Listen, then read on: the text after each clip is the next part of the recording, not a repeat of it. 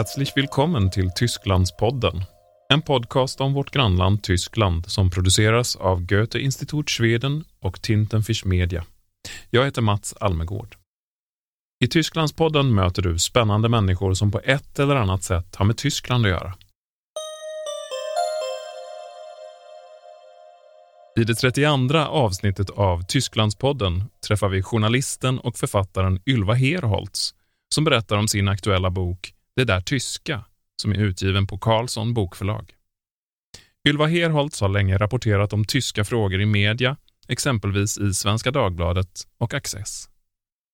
Raden "Det började med ett gammalt foto jag fått från min farfar" inleder din bok.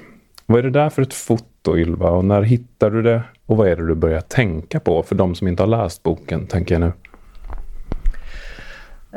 Det är ju ett foto, som sagt, jag har fått det av min farfar någon gång på slutet av åttiotalet. För då, då levde han fortfarande. Ett foto på en kusin till honom i sin tur. Som liksom han själv var uppväxt i Königsberg, det gamla Königsberg, numera Kaliningrad. Och hon var en av de många tyskar som inte lyckades fly därifrån när krigsslutet närmade sig och blev kvar där under då, när, när ryska röda armén intagit staden och så vidare. Och efter krigsslutet blev det ju en fruktansvärd svält bland annat där, och hon hör till de många som svalt ihjäl där i Königsberg. nitton fyrtiofyra, så det är så nära i tid också. Det var under pågående krig. Den tyska så kallade krigslyckan hade ju då vänt. Så man började väl ana lite att nu, nu går det åt pipsvängen. Och någonting av det läser jag in i det där fotot som jag råkade hitta då. Någon eftermiddag i slutet av nittiotalet. Jag satt och drog fram en papplåda som jag hade under sängen. Och där förvarades bland annat det här fotot och en massa andra dokumentbilder från, från förr. Uh, mest från Tyskland då, av släkten. Och jag fick upp det här fotot. Jag visste inte vem hon var, men jag blev genast gripen av den bilden. Just för att den var från nitton fyrtiofyra och hon såg så enormt sorgsen ut. Oroad, tärd. Det är, klart, det är såklart en tolkning för man vet kontexten då. Men det var väldigt träffande och drabbande för mig. Jag blev fast i den bilden och det var där och då det började hända saker, och det var det som utlöste eller inledde, blev början till att jag ville veta mer om min tyska bakgrund. Alltså min far var ju född, är född i Tyskland och var själv krigsbarn och så vidare. Så att där och då, jag ville ta reda på också hennes öde lite mer om och vad som hade hänt där i Königsberg. Eftersom det som sagt också var min farfars barndoms- och uppväxtstad. Du skriver ju sen om när du skrullnade Svenska Dagbladet-läggen och läser om vå- vintern och våren nittonhundrafyrtiofem. Hur ryska armén kommer närmare och närmare Königsberg och till sist invaderar stan och hämnas brutalt. Hur var det att sitta och läsa detta och samtidigt ha någonting i, i, i bakhuvudet eller i tankarna? Ja, det blev väldigt eh, levande alltsammans, och känna mig in i, tänka mig in i, nästan förflyttades dit, där och då. Som gammal reporter är man ju också, alltså tidningar, det blir en speciell känsla av det händer just nu. Och sen med bokstavliga krigsrubriker som är från just den autentiska tiden då den här eh, farfars kusin, hon hette Hilde, Hilde Herholz. Uh, när hon fanns där, och alla andra människor, tyskar av alla de slag som, som fanns där i staden. Och ja, det var, det var väldigt känsloladdat och skrämmande, även om man aldrig kan riktigt sätta sig in i hur det är på riktigt när det är krig. Om man inte har varit med om det förstås. I Tyskland så, och det här skriver du om i boken, i, i Tyskland så har ju skuldfrågan, i alla fall i det som sen blev Västtyskland, tapeten, den har alltid varit aktuell, eh, särskilt under den så kallade Vergangenheitsbewältigung. Eh, när man då tog itu med det historiska, eh, skulden från förintelsen. Eh, Men länge så överskuggade ju den här frågan om förintelsen och tyskarnas skuld. En annan fråga, som, nämligen den att det var många tyskar som också led, särskilt mot slutet av kriget, och att de också blev utsatta för övergrepp då, som från ryska armén eller de allierades bombmattor över tyska städer och sånt här. Och att det, det tog ganska lång tid innan det var accepterat att prata om att det fanns ett lidande på den tyska sidan också. Hur tycker du, som har följt den här frågan länge, att det här, är det, är det särskilt känt i Sverige, tycker du? Nej, men det är ju inte riktigt det. Och det har också varit en ingrediens i, i alltså en del av min, min drivkraft också, för att just att ge lite nyanser, lite nyanserad bild av kriget och dess olika offer, och inte minst efterkrigstiden, som ju var, så att säga, för de tyskar som lyckades överleva eh, alla förföljelser, och eh, då menar jag också de tyska judarna naturligtvis, alla, de, alla förföljelser och kriget och krigs, det hemska krigsslutet, och sen de två, tre år som följde, som för tyskarna blev, så att säga, den värsta tiden. Det var väldigt svält, det var sjukdomar, de hade, alltså, he, en väldigt stor andel av alla bostäder var ju borta. Eh, städerna låg i ruiner. Eh, det vandrade displaced persons, frigivna fång, krigsfångar, och människor då som fördrivits från de här ost, tidigare ostliga tyska provinserna, bland annat då Ostpreussen, där Königsberg var provinshuvudstad. De drev ju omkring på vägarna och hade ingenstans att ta vägen, och det var ett kaos utan dess like. Och ja, det var också ett lidande, och inte minst för alla de som var barn och unga vid den här tiden, som också har fått bära med sig en del av sina föräldrar, ja, sin föräldragenerations skuld och eventuella gärningar under kriget och krigstiden och så vidare.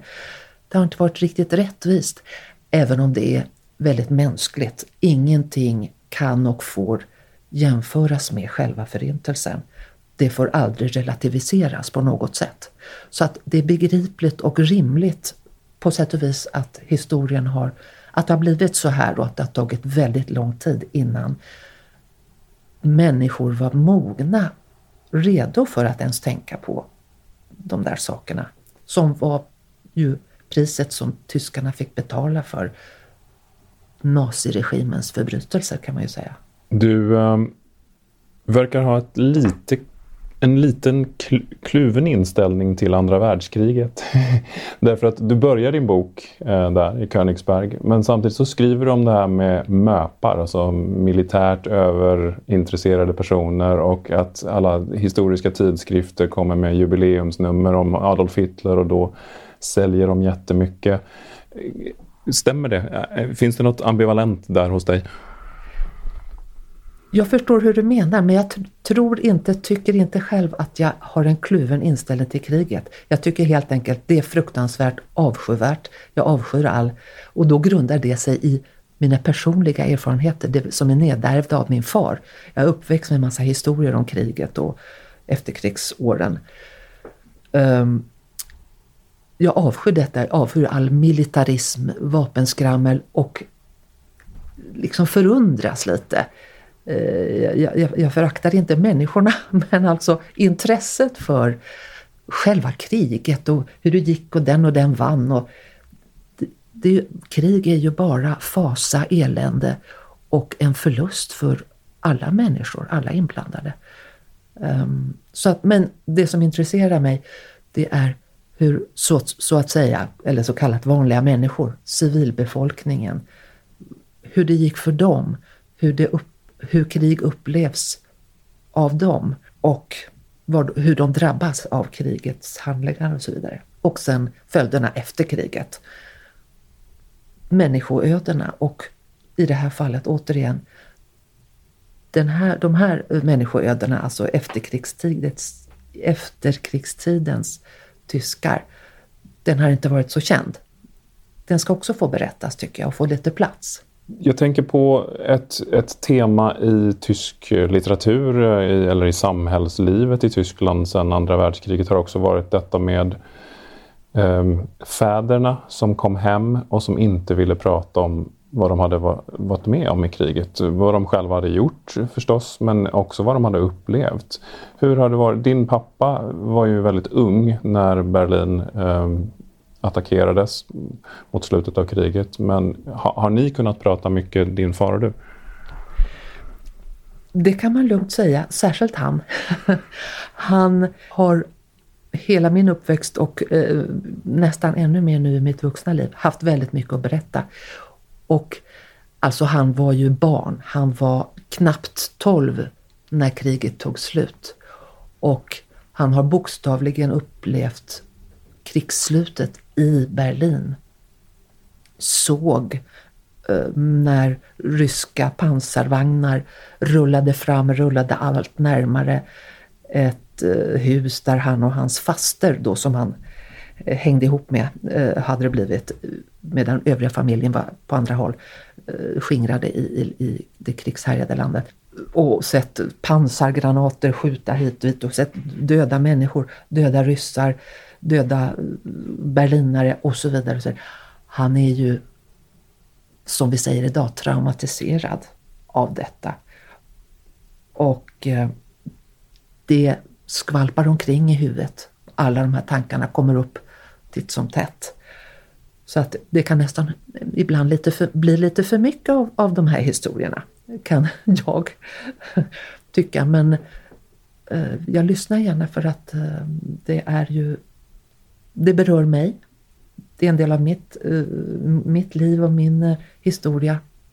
Krigstrauman eh, ärvs ju, och flyktingtrauman. Han blev sedan flykting i sitt eget land och så vidare.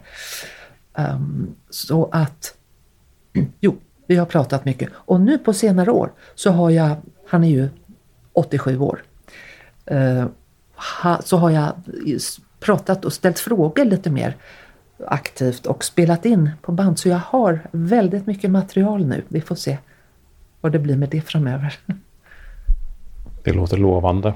Boken kallar du Det där tyska. Och det, som vi har varit inne på, så handlar det ju en hel del om din släkt då. Och du tar avstamp i släktens och, och era erfarenheter och för att komma in på den stora historien, om man säger så.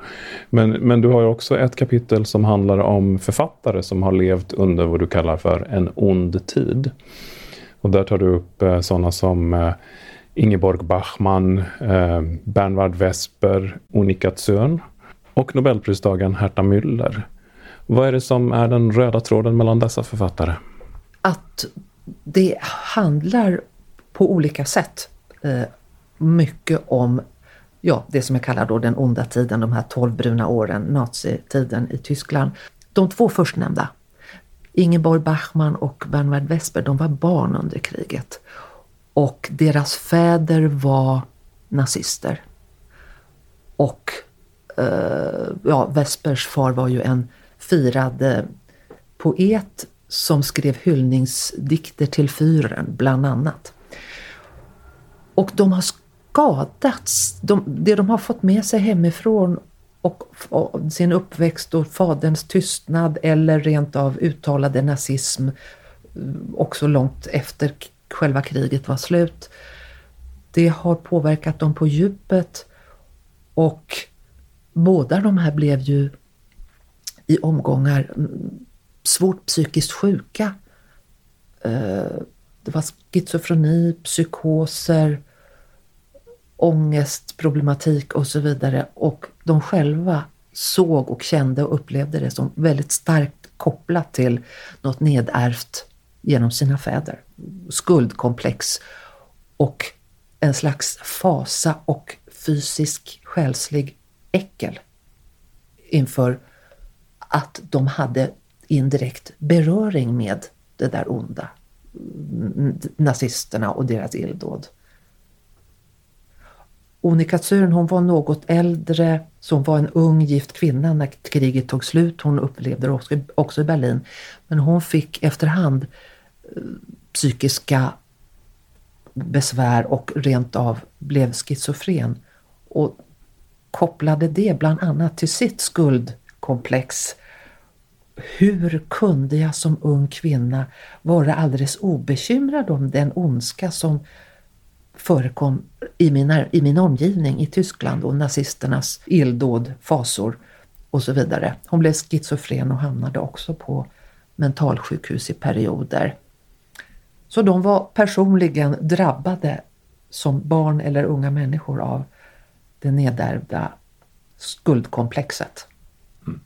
Och fädernas gärningar. Just det. Jag frågade också om, eller jag nämnde att boken heter Det där tyska. Det finns ett kapitel i boken som heter Det där tyska också. Vad är det där tyska? Varför valde du att döpa boken till detta? Ja, men det är ju en väldigt bra fråga på flera sätt.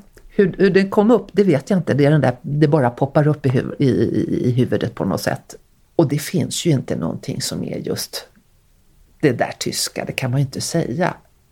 Det, är väl, det tyska, det är väl summan av alla tyskar och invånare i Tyskland och även histori- i historien. Och idéer, mentalitetshistoria, kultur, statsskick, alla möjliga sådana saker. Allt det där är ju något som vi människor skapat och under tid och över tid. Men sen så finns det ju tänkare till exempel som jag är inne på och refererar till i boken på olika sätt. Som lyfter fram och eh, menar att det finns särskilda tyska karaktärsdrag eller känslor. Och vemodet är ju ett sådant. Eh, Rüdiger Safransky, samtida filosofen, menar ju bland annat det. Han har också skrivit om romantiken som han, som han menar då, romantik, det är en ännu verkligen den tyska känslan.